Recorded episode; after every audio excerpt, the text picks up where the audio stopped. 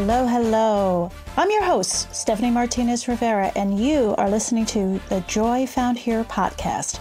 I am obsessed with reminding my fellow mamas, queens, badass babes, ladies, and girls that perfection is just a word, not a lifestyle. Multitasking is overrated, comparison is a theft of happiness, and yes, you can put yourself first. Oh, and by the way, for optimum results, you should. I'm a New York girl from a small town, part time badass, proud mama bear times three. I've seen 60 full turns of the sun. I've learned the importance of how kindness begins with you and your self talk. Join us each week as we help you navigate both the messy and the magical season of this crazy ride called life. Real stories that remind us to reclaim your power. The sun does come out after the shitstorm. A good cry can be cleansing, and we really don't know who sits on top of the mountain of judgment. Sit back, plug in, fill up your cup. This is your time. Remember, you've always had the power. Welcome to Joy Found Here.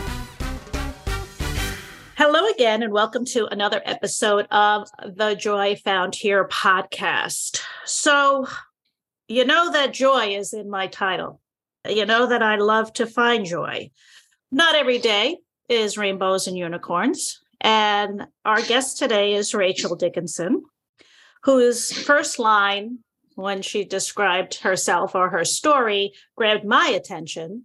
And I'm not even going to say what it is. That is her story to tell us. But you're going to see why that there was uh, life interrupted.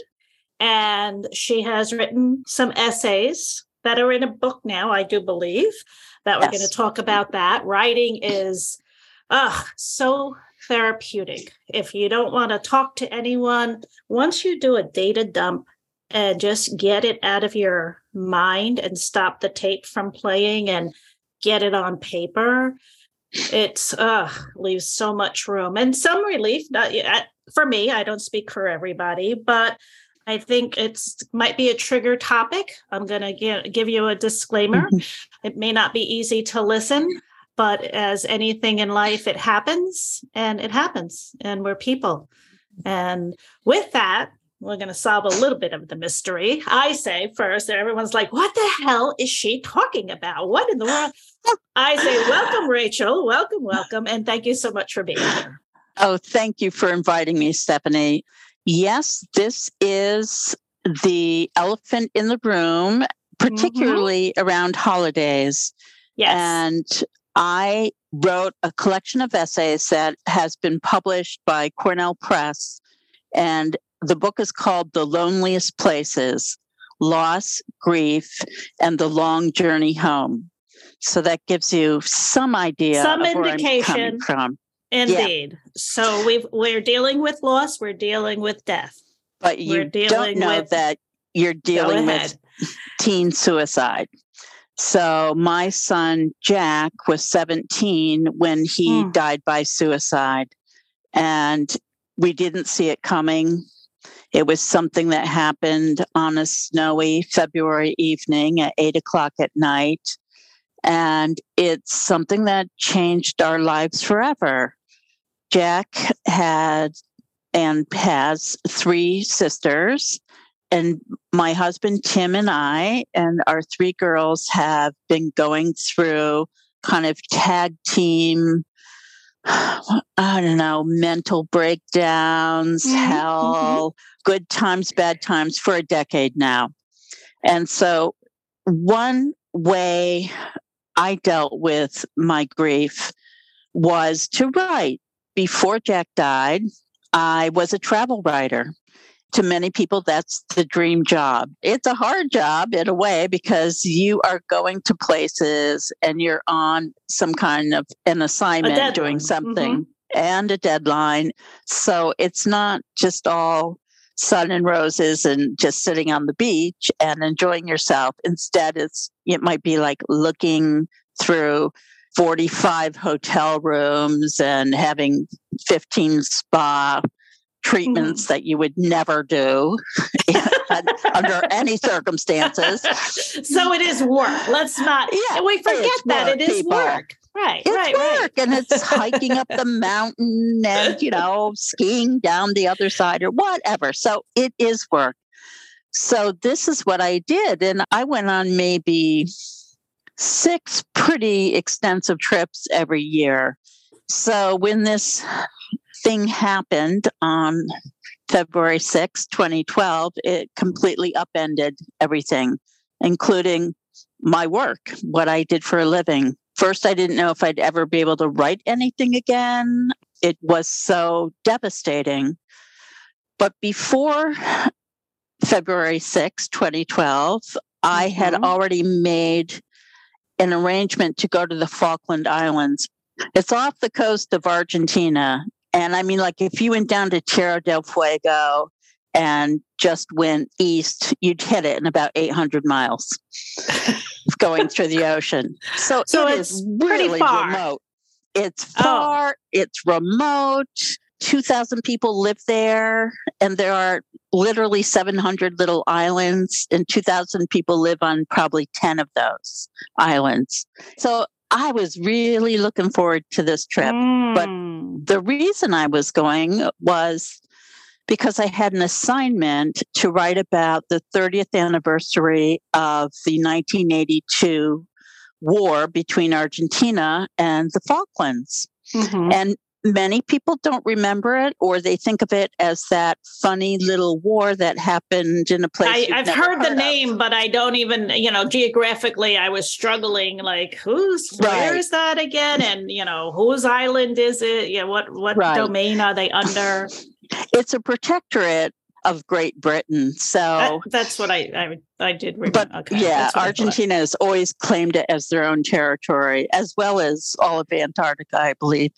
But um, oh, sorry, but that's very funny. I know. So they've been Argentina and Great Britain have been in a fight over the mm-hmm. Falkland mm-hmm. Islands since the 18th century, when the first British settlers settled mm-hmm. there. Mm-hmm. And finally it came to a head when Argentina was going through this horrible economic trouble. They were being, they had a dictator and they thought, okay, let's just wage war in the Falklands. That'll take everyone's mind off of what's going on. Well, fortunately for Margaret Thatcher, she was in the same boat in Britain. Mm. So she hmm. said, yeah, we'll take you up on that.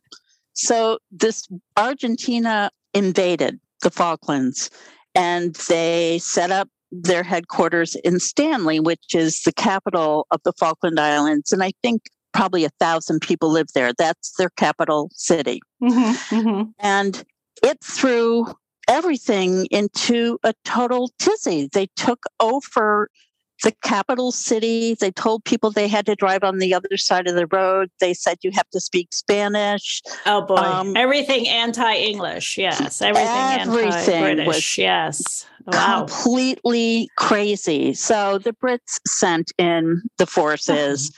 And they had a war that lasted about 80 days, I think. Mm. So wow. this was what I was walking into. And I thought, oh, this will be really fascinating. Well, after Jack died, my family said, Well, you aren't going to still do that, are you? And I said, Yes, I am. I just decided I needed to get away more than ever. I just wanted to run away from home. Mm-hmm, mm-hmm. So that's what I did. I went How soon after there. that was it? It was five weeks. So it was pretty soon. So, after. so the judges, the McJudgers, are looking at the calendar, ready to say, really you're still going to do that there was mm. that and people yeah. worried about my health and worried about everything valid. very valid yes no, no, no. and valid. how could Absolutely. you leave your family basically uh, correct but mm-hmm. when I got there, what I found was this everyone I talked to who was of a certain age who could remember the war was now being re traumatized by celebrating this anniversary of something that had been traumatic at the time. So I wandered around these islands and you went from one island to another on this little red plane and they called it island hopping. And so you would just go over to another island and stay there. And you were just, it was you and the penguins and you and the sea lions and maybe five other people, you know, mm-hmm, staying in mm-hmm. a little guest house. But anyone who had been there, I would look in their face and I would talk to them about the war and I would realize, oh my God, I'm looking into my own face here. I'm looking I was going to say the... how interesting. Yeah. It was how the face of trauma. Yeah. Yeah. Then I spent the next two years kind of sitting in a green chair in my big pink house, wrapped in a red blanket, and watched a whole lot of television.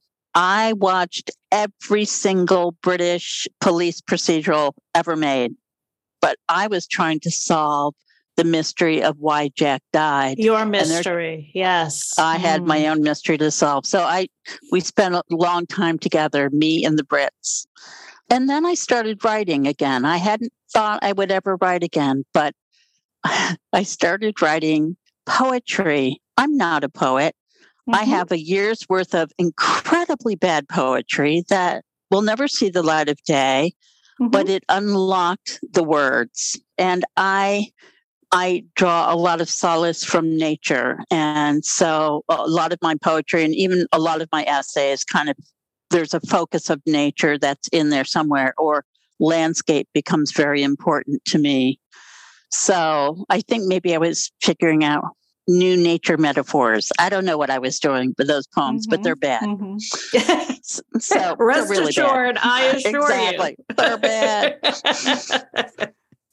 then I started writing these. I wrote a couple of books in between, and then just history books, things I didn't have to think about except for research. Uh-huh. And those were really good for me because I could just dive into whatever the research was that I had to do. But on the side, I was starting to think about how to process all this stuff that was happening, the grief that was going on that I was tamping down. And, you know, I was looking for some kind of routine and some kind of way to th- think my way through it. And for mm-hmm. me, it was riding my way through it. And I also continued to travel, make some trips, went to Italy, went to various places and did a little bit of travel writing. But basically, a lot of it was to run away from home. You were keeping busy. Yeah. I also found that if I was here, mm. I felt like mm. I couldn't go anywhere in my own territory because chances were very good that I would run into someone I knew or the parent of Jack's friends, or I would see this look in someone's eye in the grocery store and I would realize they're thinking, oh, oh. there's the woman whose oh, yeah. son, dot, right. dot, dot. So right. then it became, you know, if they didn't duck down an aisle and completely avoid me, we would come face to face and no one knows what to say. And no one I'm knows. Here, I'll tell you what you say. Please. The please. Most appropriate and the thing that just makes it all okay is for someone to just say, I am so sorry. I heard the news and I'm just so very sorry. That's all you have to say. That's it. Nothing that, more. That is it. And I think with someone who you just know as an acquaintance or your mother was friends with, I would, if I saw someone crossing the street or ducking down an aisle in a store, I remembered that. And so I remembered to kind of say something first next time I saw them. And then just, if they didn't want to mention it, that's mm-hmm. fine. I just, you know, made Correct. a normal, as normal right. conversation as I could at the time. But I'm sure right. that much of the time I looked like a crazy lady yeah i mean i can't even uh, imagine what's going on internally in the head and then you're out trying to again oh let me run to the store because we need this let me you know mm-hmm. stop and get a card let me let me let me but you're still you're just yeah. reeling from it and you honestly don't know when you're going to have a wave wash over you and uh-huh. you will turn into a puddle and you try to avoid it. But man, I remember the times it happened, like at a swim meet, uh, you know, in the grocery store, yeah. and uh, where yeah. I had to go and try to hide somewhere just to try to pull myself together. And so I didn't go out a whole lot except to places where no one knew me and where Jack had or, never been. Or your story. Oh, and then where he's never been. Yes, okay. that I like developed these rules for myself. Okay, okay. And, I was going to say. started with the Falklands. It's like, okay, he's never been here. So I'm not going to see him out of the corner of my eye. and ah, he's okay. not going to be around a corner. And he's not going to be in with that group of kids over there. And part of it was like, okay, the landscape is all new. I'm looking at the grasses are different, the birds are different, things are all different, and Jack won't be here. And that is good because everything will be foreign. It's when I was exploring my own countryside around mm. here, my mm. own, the landscape of home is what turned into the minefield, really. So that, interesting. Yeah, it's where I had to be careful. So that's you and and there are four other people immediate in his yes. family also affected in probably four very very different ways some yes similar but very very different and then you as the mother wanting mm-hmm. to at some point make sure everybody's okay yeah only with me I wasn't very good at that part, apparently. Okay. I found that out much later that, first of all, as I'm writing these essays, I'm trying to think, what did we eat? Like, how did we get food? Did I cook stuff? You know, the basic mm. things. I could not remember how we took care of the most basic things in our lives. And, and, just because you couldn't remember doesn't mean you didn't do it. Doesn't mean well, maybe you didn't do a grilled cheese or put the mac and cheese knew? in the microwave. Who exactly. Knew? But I think right. you're almost thinking, let's just go to the extreme that, oh, damn it, man. I don't think I fed them for six months, but thank God they survived. No, here's what happened. I did yeah. figure out what happened. When I was finishing up this collection, my mm-hmm. editor said to me, we don't hear anything really about your daughters or Tim. And why is that? And I said, well, for one thing, I'm not telling their story. I'm telling okay. my story and uh-huh. my reaction to things. Right. And I feel like they have their own story to tell and they're all writers and they'll do it, you oh, know, wow. at some okay. point. Okay. As is my husband. So when I it came to writing one of the last essays, I sent them all an email and I said, "Could you write something to me about the time after Jack died and how you felt and how you managed to make your way through this?"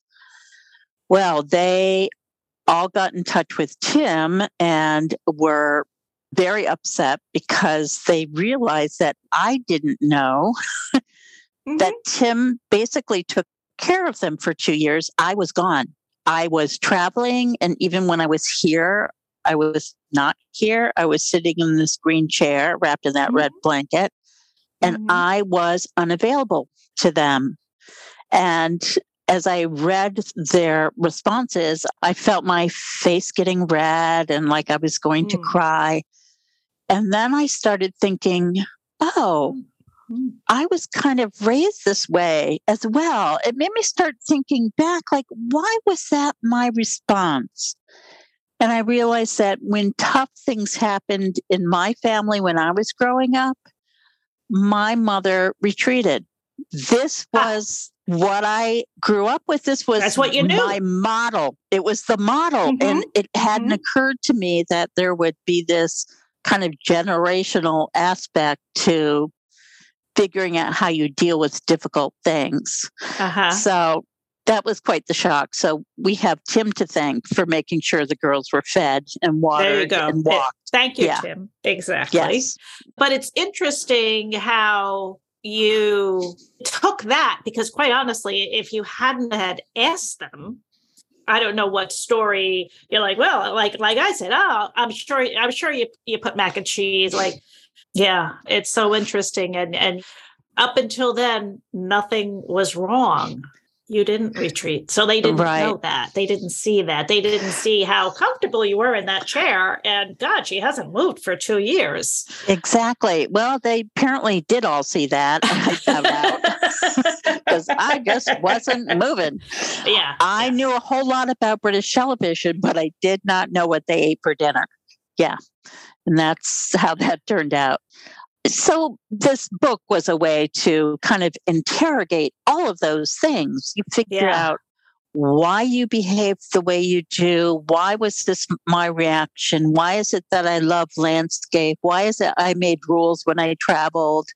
Yeah. And you go on and on, and they turn into this group of essays where you ask questions like, What is hope? What does hope even mean? And then you write about it that's what my book is is me asking myself questions like how did i get this way or what was i like as a teenager how was i different from my teenagers and mm. you end hmm. up with a book of essays so i'm going to just ask a personal question if that's yeah, okay did jack not leave a note you know he did leave a note okay. but but it didn't provide answers. Well, that wasn't it. I've never read it. The oh. sheriff sheriff's department took it and I didn't see it. And when they returned it, it was many months later. I didn't even know it existed.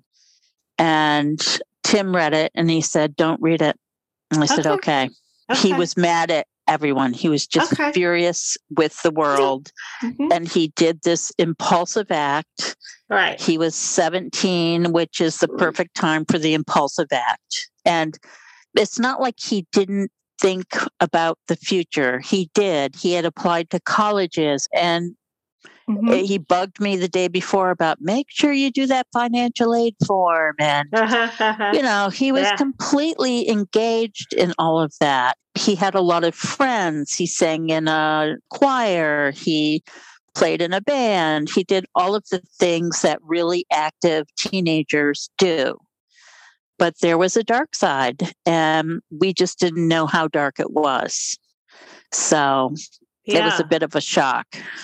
Yeah. So it's interesting and how prevalent it is now, today's world, you know, this post COVID, these kids, these, it's heartbreaking. I, yes, and it is. I don't yeah. know. And, and with even more social media than it was 10 years ago. It is interesting because I read studies about this, but I also was talking to someone this morning about this very thing. And I mm-hmm. said, there are studies that show that teen suicide has increased by X amount.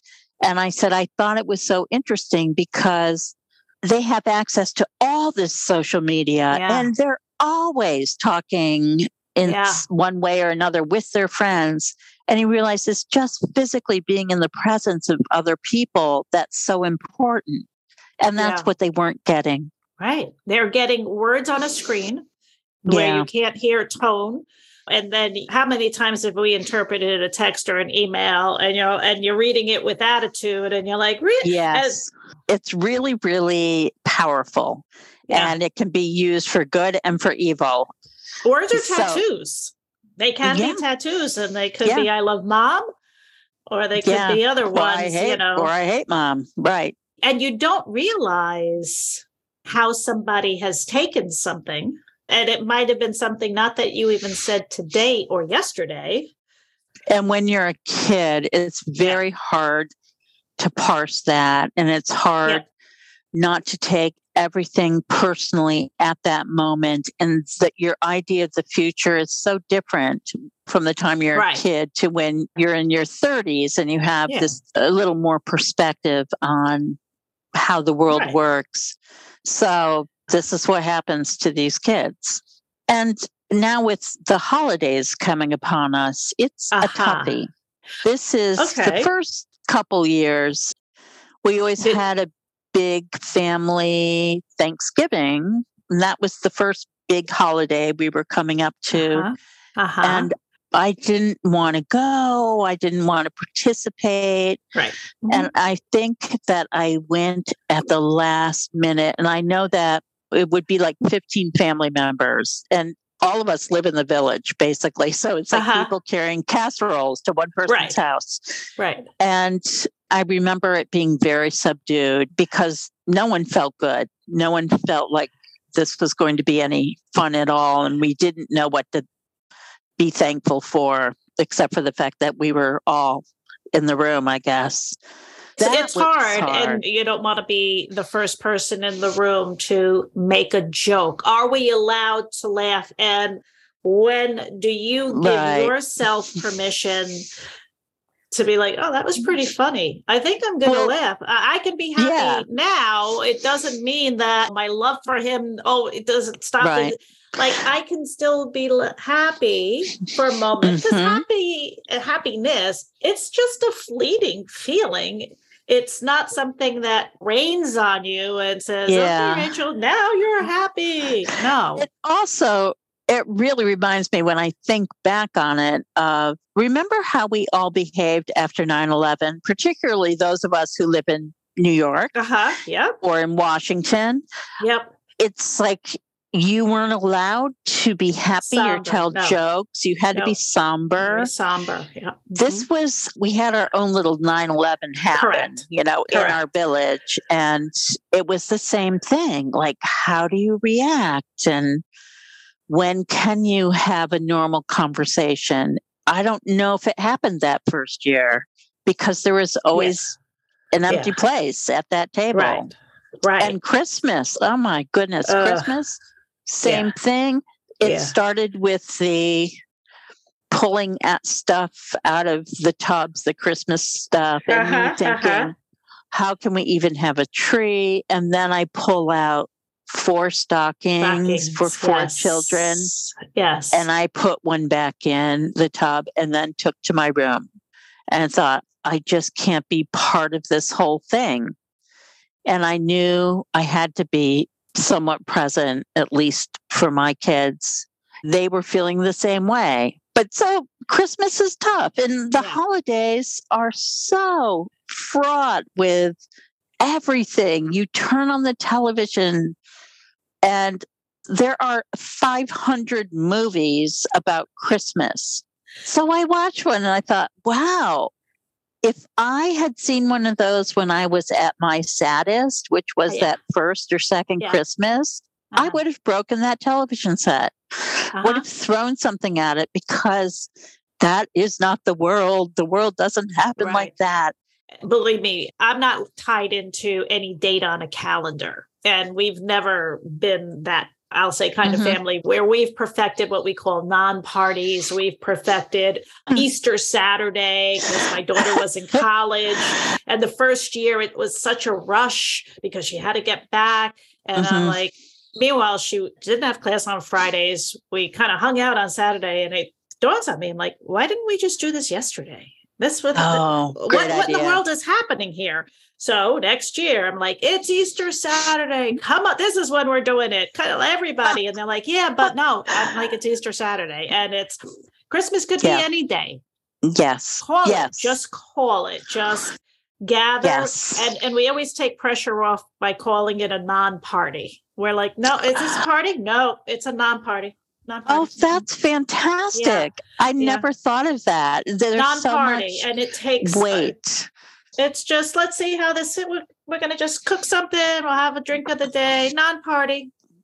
Okay, I like that. That might yeah. be making the way to the table this year. I hope you know? so. A non-party. Yeah. yeah. it's yours. Take it. Yeah, uh, thank you.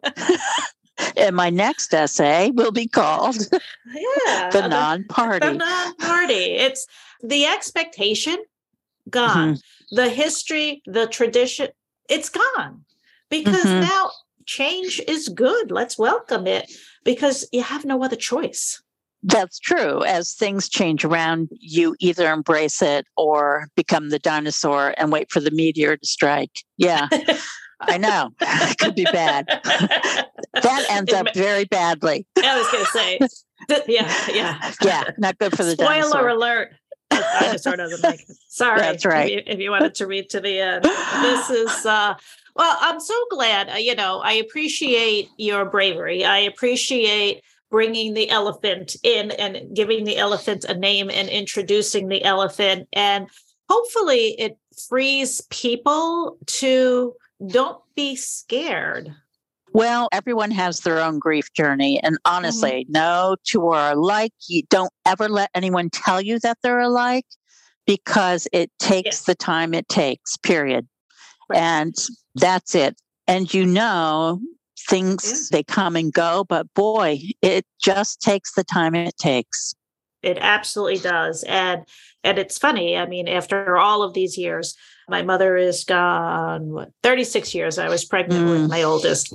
And again, just when I think I've got it, yeah. song on the radio, no matter what yes. light, doesn't matter. It's, yeah. forget, I don't need the holidays. No, no, yeah. I don't need them. It's just ra- such randomness that what it is and that's what memory is yeah, all about that's like what it people is. yeah who study yeah. memory and they say oh you can have the smell of something that can remind Absolutely. you Absolutely. of something your mother grandmother yeah. cooked and it's all about these mementos they you can't explain them to the outside world you know what they mean to you yeah, it is, it is interesting. It is really, really interesting. So tell me again the name of the book. Yes, the book is essays. called The Loneliest Places Loss, Grief, and the Long Journey Home. And it's published by Cornell University Press. And it came out in October of this year. And it is in paperback and Kindle and Audible and I read oh. the narration. So oh, then I'm going to get it on. I love. Good. I'm such an Audible. I'm such an Good. Audible fan, and I love when the Good. author reads it. It, I, well, it just brings so much to that. Yeah, and it's so.